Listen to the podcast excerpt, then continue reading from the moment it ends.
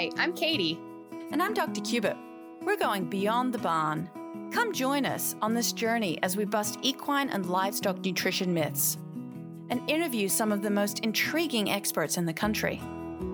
We'll go behind the scenes of how premium Western quality forage is grown and brought to your favorite farm and ranch retail store. We're so glad you're here.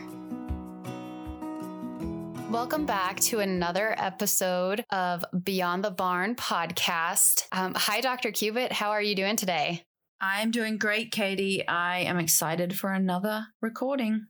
Yeah, and today we are going to be talking about what to do when you run out of hay. We're kind of at that time of year where spring is kind of here, grass is really wanting to grow, but it's not necessarily very well established enough to have horses or other livestock out there grazing. And, you know, whether we don't have the space to store large quantities of hay and we've maybe run out of our normal supply or you know we had to feed maybe more than anticipated just due to unexpected colder temperatures that we had this winter or even you know other times of year anybody that's maybe impacted by like natural disasters any any kind of events like that. Um, it's always good to know what your options are if you can't get your normal hay supply. And so i'm really excited to chat with you about that today Excellent. And we really are in a transitional period. You know, even if you've got plenty of hay, it's just transitioning your how do you transition your horses to that green grass too? And there's things that you need to remember about that fresh green grass, even if you have it available to you, is the spring grass and the earlier on it's about 80% moisture and only about 20% dry matter. So, you know, if you've listened to us at all, you've heard me say that a horse conservatively needs to eat at least 1.5% of their body weight. We're hoping that they're eating more like two, two and a half percent of their body weight in dry forage. So, or dry matter. So that for a thousand pound horses, anywhere from 15 to 25 pounds of dry matter. Well, if you, if you look outside and you've got a little bit of grass and you think, I don't need to feed hay anymore. They've got plenty of grass. Remember that for every mouthful of grass that they take, only 20% is counting towards that kind of 15 to 25 pounds of, of dry matter intake because it is so full of moisture right now. So it's normal as we're transitioning to see a little bit of loose manure because the horse is just adjusting to all that moisture content in the diet. But there are a lot of things that we can use, that we can purchase to make our life easier if we run out of hay, if we don't have the best quality hay, if we simply don't have the place to store it. Um, and it's exciting to talk about those today because I know know that it is a common question that I get from all my clients all around the world is it, it's the concern about hay um, and availability and quality. So it's it's good to for people to know what other options are out there. And you mentioned horses need 1.5 to 2 2.5% of their body weight in hay, right? Dry hay. So tell us a little bit though, what can happen to a horse if it isn't fed or doesn't consume enough forage? What's going to happen to the horse? If you if they don't consume enough dry matter, dry you know forage fiber one of the first things you'll see is they'll start chewing wood. And so it's very common for horses at the end of winter to start chewing on wood, even if they have pasture available to them, because that pasture is really digestible and it doesn't have a lot of that dry matter. So they'll start chewing wood. Maybe that's your fences, your trees, your stalls. Um, you know, they'll start to eat bedding. Um, they would be some simple things that you would see, but then you can also notice some behavioral changes if they get uncomfortable because they maybe have developed some hindgut issues due to that lack of, of fiber. But some of the early things you would see is just their increased chewing. Right. And so you know, we're kind of at that transitional period. So, then talk to us a little bit. What are the different forms of forage that horse owners can consider? I mean, most everyone is familiar with the traditional baled hay that is out there, but what other forms are available and what can they consider? Okay, so let's take um, Timothy hay, for example. Well, we can have Timothy in a giant, big square bale. You can, which is seen a lot more in the West, these giant bales. Um, you can have a regular size 40, 50 pound bale that most people are familiar with. You can have the compressed bales. Then you could take that Timothy hay and you could run it through a chopping machine and you could make that into chop. You could squeeze it and put it into a cube. You can chop it even finer or grind it and make it into a pellet.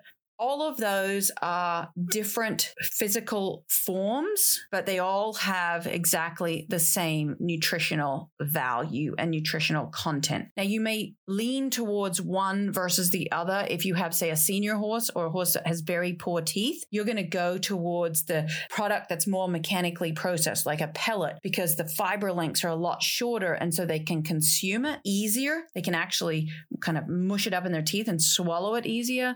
But don't get confused and think that Timothy pellet or alfalfa pellet is more digestible or offers more nutrition than uh, a Timothy hay, for example, long stem hay that being said, the benefits of all these different mecha- uh, processing is it's easy to whip down to the local store that sells your your bagged forage product, your Standlee product, and be able to pick up a 50 pound sack of Timothy pellets. And you put them in the back of your, your car and go home, and you've immediately got it. And it's easy to store, um, easy to just get whenever you need it quality, everything that goes in a bag has a guaranteed analysis. So it's always going to be the same versus picking up local hay. You know, that's much more difficult. You've got to have the right type of vehicle. You've got to have the right place to store it. So there are some of the differences, I guess. Right. And horses, I mean, along with a lot of other livestock, I think it's just what happens when you own livestock, but they have a tendency to waste hay oh, sometimes oh, yes. too. And so if you're looking for ways to kind of limit waste, cubes and pellets kind of offer good absolutely because you can put it in the bucket and you can control their intake you can control control better the waste now what i will say is there's pros and cons to everything right okay right. so you have long stem hay which is the longer fiber lengths is more natural to the horse. It's going to encourage chewing, a lot more saliva production, a, mo- a lot more even wear of their teeth. That's perfect. But some of the downsides to long stem hay is that they can waste more of it. Mm-hmm. I can't pick it up in my Honda Fit. And I have a lot, I have to have a lot of storage area to store that. And sometimes it can get a little dusty um, if it's been stored for a long time and not in the best conditions versus the pelleted forage, okay, the downside to pelleted forages is that horses are going to consume them a lot quicker. Right. Um, but we can account for that, right? We can we can slow, we can use slow feeders and we can kind of stretch it out. Um, but the positives are it's easy to pick up, easy to store, controlled. Every bag's the same. Um, so there's, it's as long as you know exactly what you're getting into, then you can account for the negatives, account for the positives, and we can do the best by our animals. So right. Well, and you know, unless a horse is really kind of at their end of life kind of where they really have no teeth to work with and they really can't eat any other type of forage besides whatever's mashed there for them. It's probably a lot to do with balance as well, right? Just yeah, different offerings and using things to benefit your situation. Cause like you've talked about before, everybody's situation is different. You know, we all Absolutely. kind of lead different lifestyles. Mm-hmm. And so we have to kind of use what works best for our situation. Yeah, and I would say, you know, there are very few horses that I have on 100% pelleted or cubed forage they're typically the ones that have very poor dentition and that's all that they can eat. And maybe i'm doing a senior feed and then i'm adding these um, which is high in fiber uh, and got vitamins and minerals. And then we're adding different fiber sources because we want to keep that variety because that boosts the microflora that live in the hindgut which we call the microbiome. And that's really healthy for a horse. But in other situations you're exactly right. It's what works best for you for your management for your geographic location, for your budget, for your horse. And these are things like on our podcast and our little chats, we talk about all of these different options so that the listeners can, okay, well, that would work for me. And that probably, that might not work so great, but we're giving all these options so that you pick the things that work the best for your particular scenario and you can do that. So, and while we're on this topic, actually, I think people sometimes confuse just like with horses being another type of larger livestock like cattle. So, where cattle, uh, they need the long stem forage to make their digestive systems work, they have to have long stem. That's not necessarily the case for horses. Can you elaborate on that a little bit? Yeah. And you really see that fiber length having more of a role in a ruminant digestive system where the fermentation vat is at the very beginning. But if you look at a horse, they are what we call a hindgut fermenter because the fermentation vat is at the hind end, the, the last part of the digestive system. So in the horse, they've chewed up that hay and they've broken it down, they've masticated it and they've swallowed it, goes through the stomach, acid's breaking it down, goes through the small intestine where we've got some enzymatic digestion, and then it's getting to the hindgut. So it's already kind of a lot smaller by that point. But the bacteria in the horse don't necessarily need the longer fiber lengths like a ruminant animal does, definitely. But what I will say is that there are other reasons why, if possible, you should always have some long stem fiber in a horse's diet. It's not necessarily right. about the microbes, it's more about mental health and the time it takes for them to chew. So, for example, if you travel a lot with your horses, um, and you're competing a lot, you're going to a lot of shows and you're traveling on weekends a lot, I would definitely encourage you to have a pelleted forage in your program. And the reason why I would do that, okay, so we get to the show and oh, we ran out of hay. What do you do? Because the hay that I bought from eight hours away is not available at the show and you know that making rapid feeding changes in your horse is not a good idea, and drastically changing the hay type can also elicit these digestive issues. If your horse, though, is adjusted to having this pelleted forage in their diet and a Standlee product, it's widely available. Chances are, where you've gone eight hours away to your show, you can go down to the local dealer and they will sell the exact same bag, and you're not without a forage that that horse is adjusted to. So there are certain situations where I would absolutely recommend it be part of your program. That's a good point, especially to kind of think ahead of time and have mm-hmm. that um, mentality just because you never know. You, you, don't expect to run out of hay. It's not something obviously anybody plans for. And so that's a good, I, I guess, more of a proactive approach to um, taking care of your horse with your lifestyle.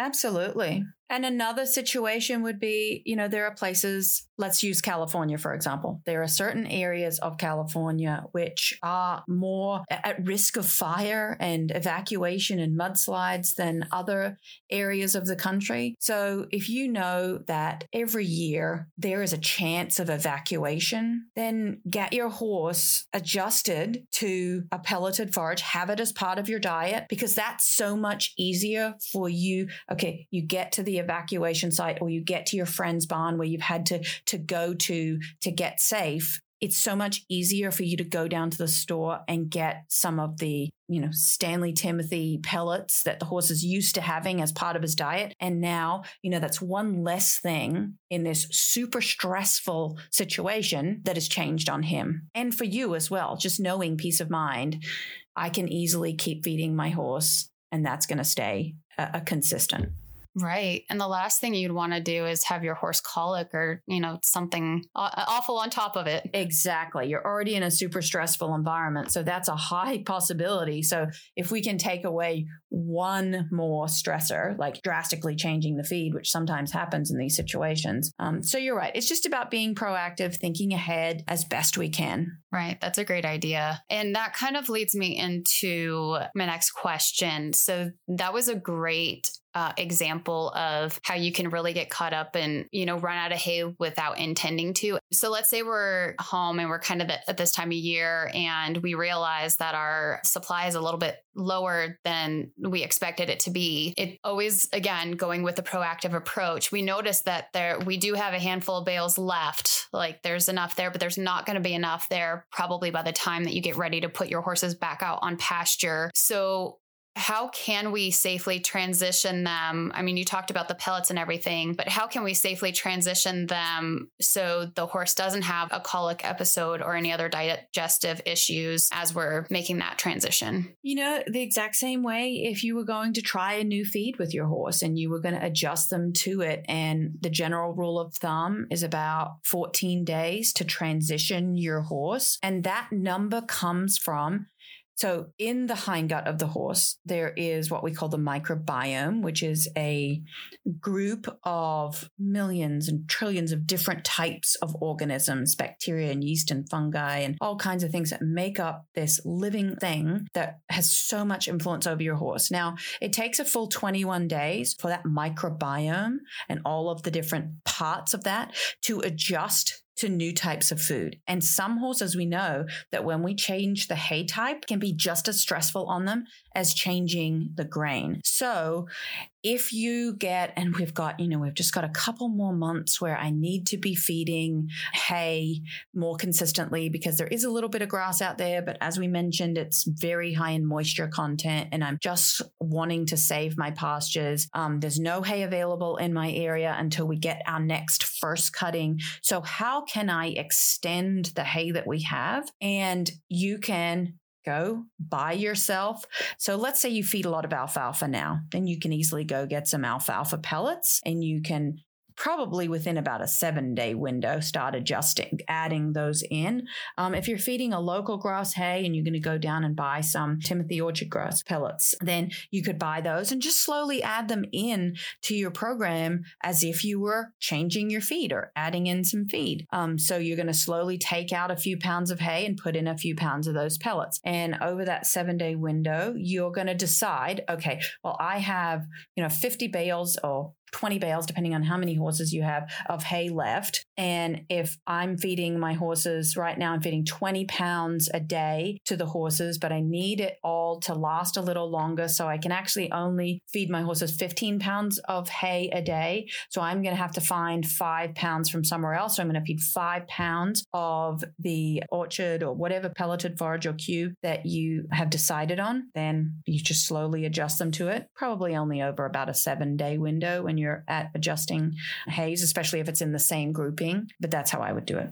That's awesome. So, you talked a little bit about transitioning horses when we're feeding different types of hay. And then also, you know, of course, with different suppliers, just because, you know, different qualities of hay can impact the digestive system as well. Is it necessary? I mean, if you want to use Standlee as an example, would you need to transition based off of the different forms? So, like if your horse is used to maybe eating more pellets lately than not, would there need to be a situation where you need to transition based off of the form? Um, okay, yes and no. Partly for the person, yes, because they have to get used to how much quicker it is for the horses going to eat that. But the one way that I would say absolutely yes, you want to slowly transition them is let's say we are transitioning from my horse has only ever eaten hay and maybe he gets a bit of textured feed, but he doesn't get a lot of pellets in his diet. And now we're going to go to adding some pelleted forage in because they're naive to that.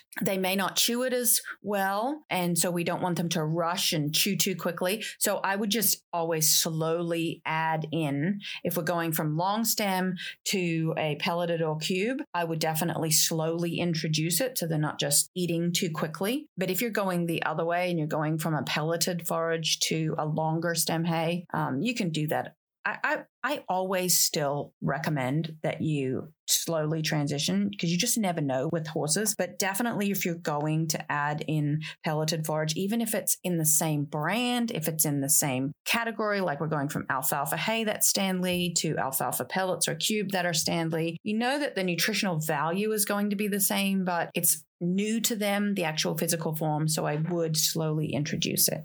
And that's a good segue into if someone maybe has never fed pellets or cubes, how would you recommend feeding those formats? Um, wet, dry, or weighing? Like, how do you how do you do all that?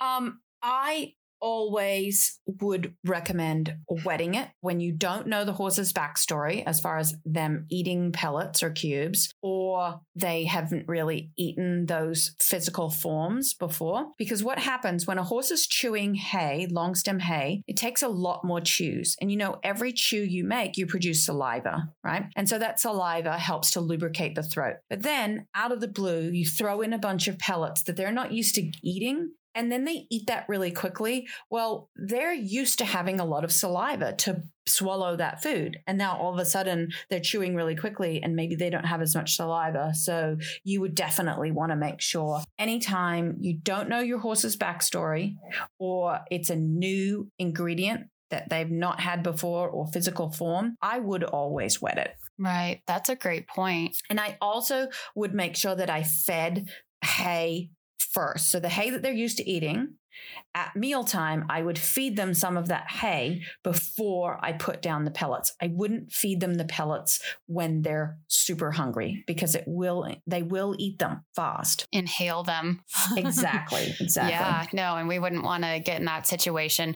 What do you recommend if we're going to wet them? How do you recommend that new people who maybe have never fed pellets or cubes before? Is there a certain amount of water to, to pellets or cubes? And then do you just give it all to them? Do you drain it out or how does, how do you recommend they um, feed that? Well, it depends. Um, depending on what you're wetting. I mean, something like beet pulp, you'll see that it'll soak up more water than a cube will soak up less water than a mm-hmm. pellet will. And it also depends on the humidity and the dryness of your just local environment as to how much how dry they are and how much they'll soak up. Um, but i always recommend like a two to one ratio. So if you've got you've got your scoop and you put in your scoop of pellets whatever your scoop is add two of those scoops of water and let it sit in a bucket for five or ten minutes. And then you can just feed that whole water pellet slash cube mixture to the horse. Again if we're just introducing it to the horse well maybe in the end we're going to be feeding a total of three scoops per feeding, but we just start out with one scoop. So I wouldn't be wetting three scoops and then just giving him a little bit because again, if this is the summertime we're doing this, the longer it sits, we don't want it to sit too long and have flies and that kind of thing. So just the amount that you want to feed, the smaller amount, wet it, feed them the hay first, whatever they're used to eating, then give it to them, monitor them. Anytime you have a new horse to your barn, all always watch them eating, watch them, get used to, get a feel for how that horse eats. And then you know when something goes wrong too. You know what abnormal looks like. All too often, we just, I them the feed onto the next one, onto the next one. And if I said, well, how, how does this horse normally eat? Well, I don't know. Um, you know, so that just comes back to I know we are all really busy, but just trying to get used to each different horse and what their normal is. Right. It it reminds me of having kids. It's like you end up knowing your kids better than anybody else ever will. And so you get to know what's normal for them because everybody's different. Every horse Absolutely. is different. And so they all have their little intricacies. I know I've got one kid that it's going to take three hours for him to eat one taco, right. and another kid that is going to inhale three tacos in three minutes. And that's normal. They're both just, that's just them. That's just their personality makes mm-hmm. them who they mm-hmm. are, right? yeah. And I really think that when we think about horses, think about horses just like people. They're genetically different. They have personalities that are very different. It's not like if you're working in a dairy or a swine operation or a chicken operation where these animals have been bred to be genetically very, very similar so that the outcome is similar when you feed them all the same thing. But we don't do that with horses, you know? So every everyone's going to be a little different. So you talked a little bit before about how like the different formats nutritionally they're the same. Um they digest similar and all of that, except for the fact that, like with long stem, obviously it takes more chews than it would for like a pellet. But I think some people look at some of these different types of formats and see them as I don't know if they view them as maybe like a concentrate or what they are, but they don't necessarily view them as hay. They see it as something different from hay. And so I've I've heard some say like how much quote unquote alternate hay can I safely feed my horse? Is there a limit? Does that matter?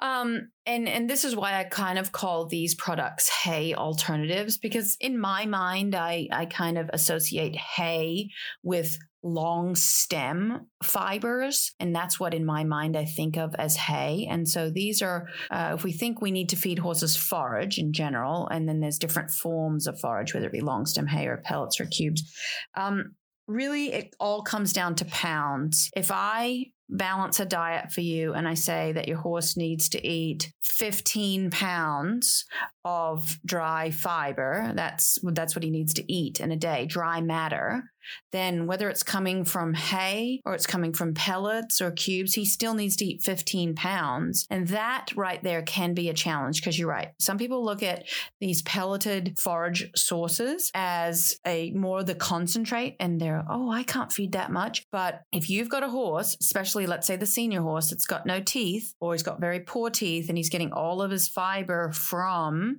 um, these pelleted forage, these hay alternatives we're feeding, he needs to eat eat at least 15 pounds a day. And you don't want to offer that to him in two meals. You want to try and stretch that out, feed it in three, four, five meals a day. But you're right people can get a little confused because of the physical form, because most things that come in bags are more of a concentrate or grain based product. And, you know, we've drilled into people that you don't want to feed too larger meals because it's not great for the horse's gut and that kind of thing. Okay. So let's say our hay supply is dwindling down. We're able to scrounge up some local hay. It might be of poor quality just because I don't know, anybody trying this time of year to buy hay, for one, it's probably going to be skyrocketed in price. And the quality also is not going to be so great just because, you know, supply and demand, right? Mm-hmm. And so let's say that we have that hay, but we don't have as good a quality as we would have liked to get. What can we do to improve the diet of our horse? Is supplementing with a higher quality forage such a thing? So, this is a great question because when I talk with people, with all my customers and clients, about these kind of hay alternatives, these bagged forage products, there's two main reasons why I feed them. You're either trying to stretch out your forage supply or you're trying to improve your forage quality. So let's say the scenario you gave where I was able to get my hands on a little bit more local grass hay to just give my horses the the kind of fiber they need to chew on but I have performance horses and they require a lot of calories, or I've got brood mares and they need a lot of calories and nutrition, and I know that it's not coming from this local hay. Um, it's really just fiber that they're eating. Then, absolutely, these would be perfect scenarios to bring in some alfalfa, for example, alfalfa pellets or cubes, or an orchard alfalfa mix, because now we're able to improve the nutritional value of that forage that we're providing so that we don't have to rely on feeding those horses a lot of extra extra grain to get the calories. That's great. I think giving us some other options for fiber sources for our horses is wonderful when we can use those opportunities that are there. Absolutely. So, the next segment that I kind of want to go into, we've actually gotten some questions from some of our followers and listeners regarding this type of topic. And so now we're going to segue into some of those questions that they have had and they have brought up to us. So, speaking of alfalfa, one of the first questions that I had was Can you feed alfalfa pellets instead of grain? Ah, good question. Okay, so yes and no. Um, no, because alfalfa pellets, they're not going to give you a balanced diet, right? They're not going to give you the copper and zinc and selenium that your horse needs. And if we replace the word grain with concentrate, because remember, not all grains are fortified with vitamins and minerals, but if we really the question the person is really asking is that bag of, you know, commercial concentrate that I'm buying from the store, can I replace all of that with alfalfa. No, that situation you couldn't. You could replace the calories. So instead of buying a concentrate that's really high in calories, maybe it's got actually got a lot more cereal grain in it to bring the calories up. You can certainly replace the calories and protein with an alfalfa product. But as far as the vitamins and minerals, you're still going to have to use a concentrate for that. Now, if you were, let's say you're feeding a ration balancer, which is vitamins and minerals, or a concentrate that's fed at a low quantity because it's very concentrated with vitamins and minerals, and you're adding oats or something, a non fortified cereal grain to add extra calories, and you're asking whether I can replace that cereal grain that's not fortified with alfalfa, um, yes, you could certainly do that because really, when you're just adding the oats to the diet, all you're adding is calories. So if we wanted to use a forage based approach to adding calories to diet, you certainly could do that. I'm glad you differentiated between those two situations. That was really helpful information. Yes, I, I really like to try and get people to talk about bags of concentrate and not synonymously use the term grain because grain, in my mind, is a cereal grain. And every bag of concentrate may not actually have a cereal grain in it. So, anyway. Well, and it's hard when, uh, I mean, even in the horse industry, you know, we use different lingo, like even yes. like English mm-hmm. versus Western.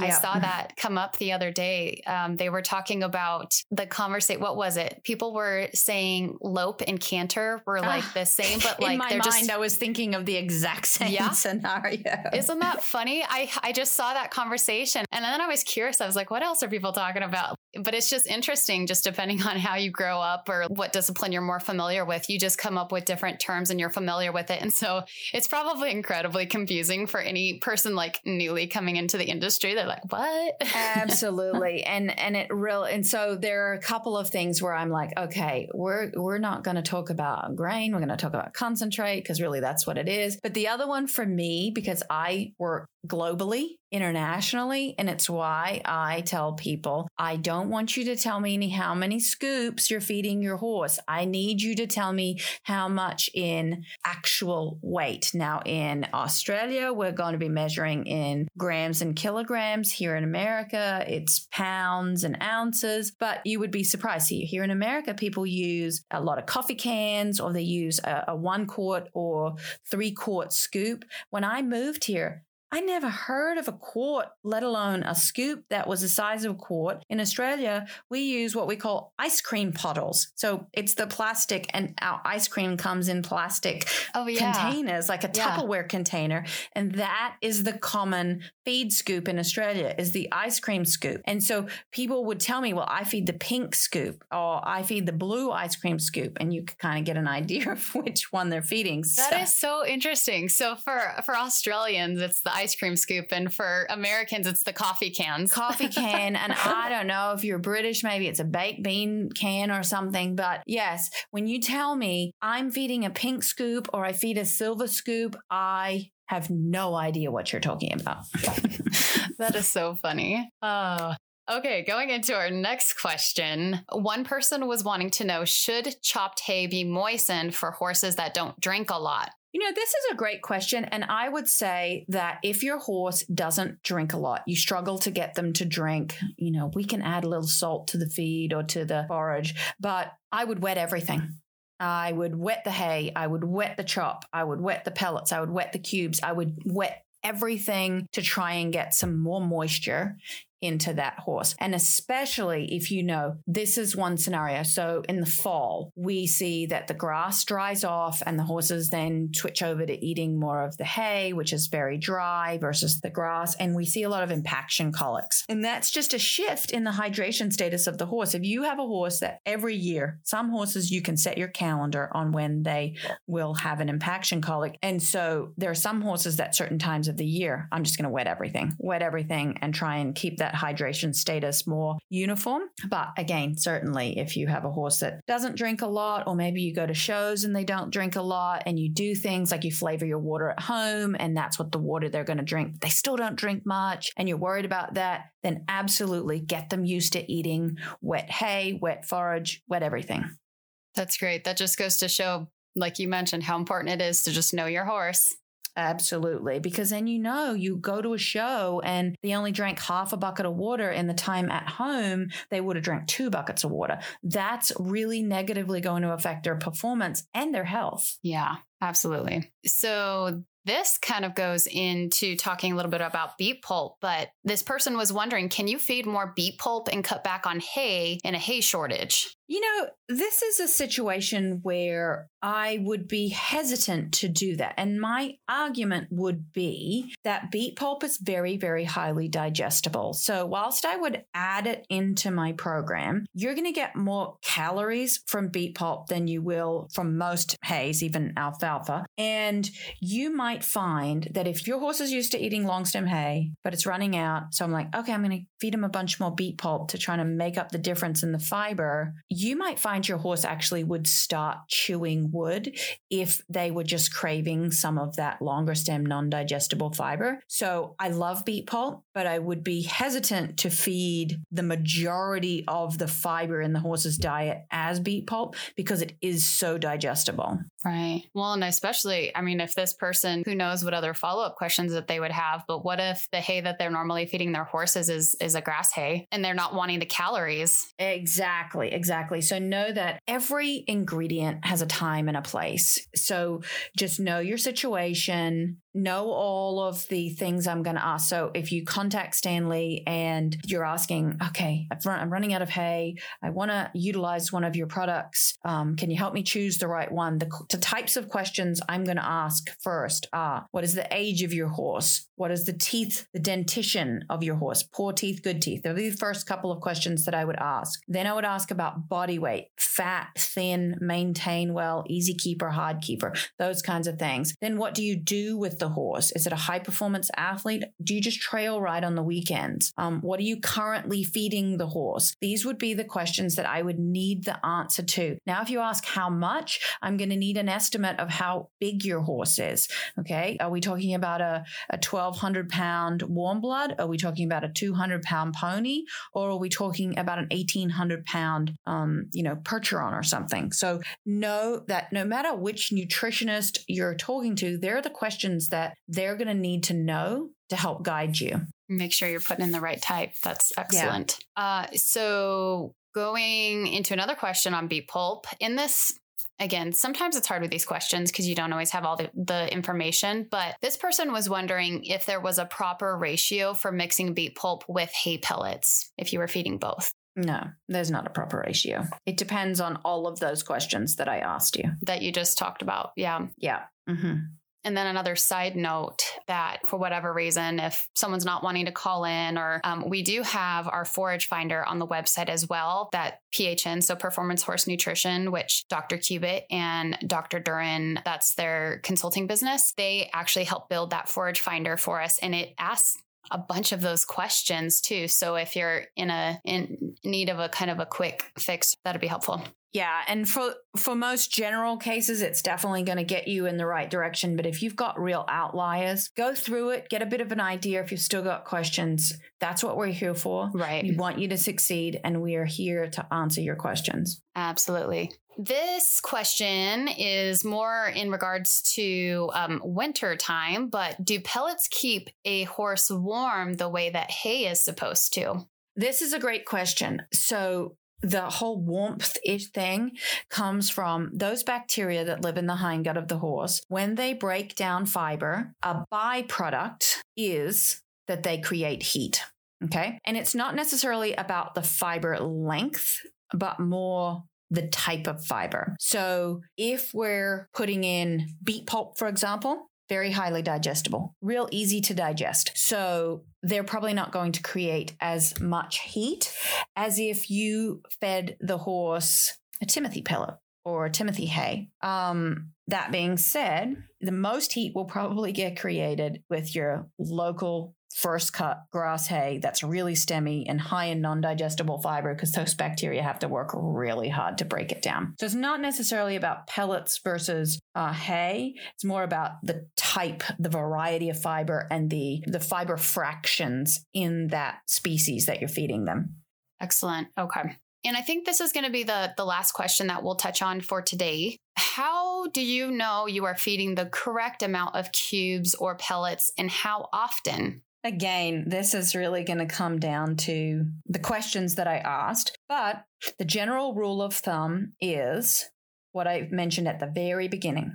You need to know your horse's body weight and you need to feed them between one and a half to two and a half percent of their body weight in fiber.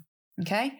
So then you have to back calculate. I'm feeding my thousand pound horse is getting 10 pounds of hay a day and I, am I'm, I'm trying to go with the the two percent of body weight. So I'm trying to feed him 20 pounds a day, and I'm going to feed him, you know, five pounds of alfalfa pellets and five pounds of Timothy Orchard cube or some other cube, and now we're at 20 pounds. Okay. How often? Again, I don't want a horse to have nothing to eat for more than four hours. Remember, from the last mouthful that they take, it can be through the stomach within 30 minutes. And so, 30 minutes after that mouthful, if they've not got something else to eat, then that acid in the stomach can build up and build up. And within six hours of then being nothing in the horse's stomach, then we start to see reddening of the stomach tissue, which is inflammation, which then leads to gastric ulcers. So, work out how much you want to feed total per day and you can just back calculate and then how often you need to feed I don't want your horse to be without something to chew on for more than four hours. So work out how you need to do that and what kind of contraptions you need to use so that they don't eat their food too quickly, whether you're making slow feeders or you're using,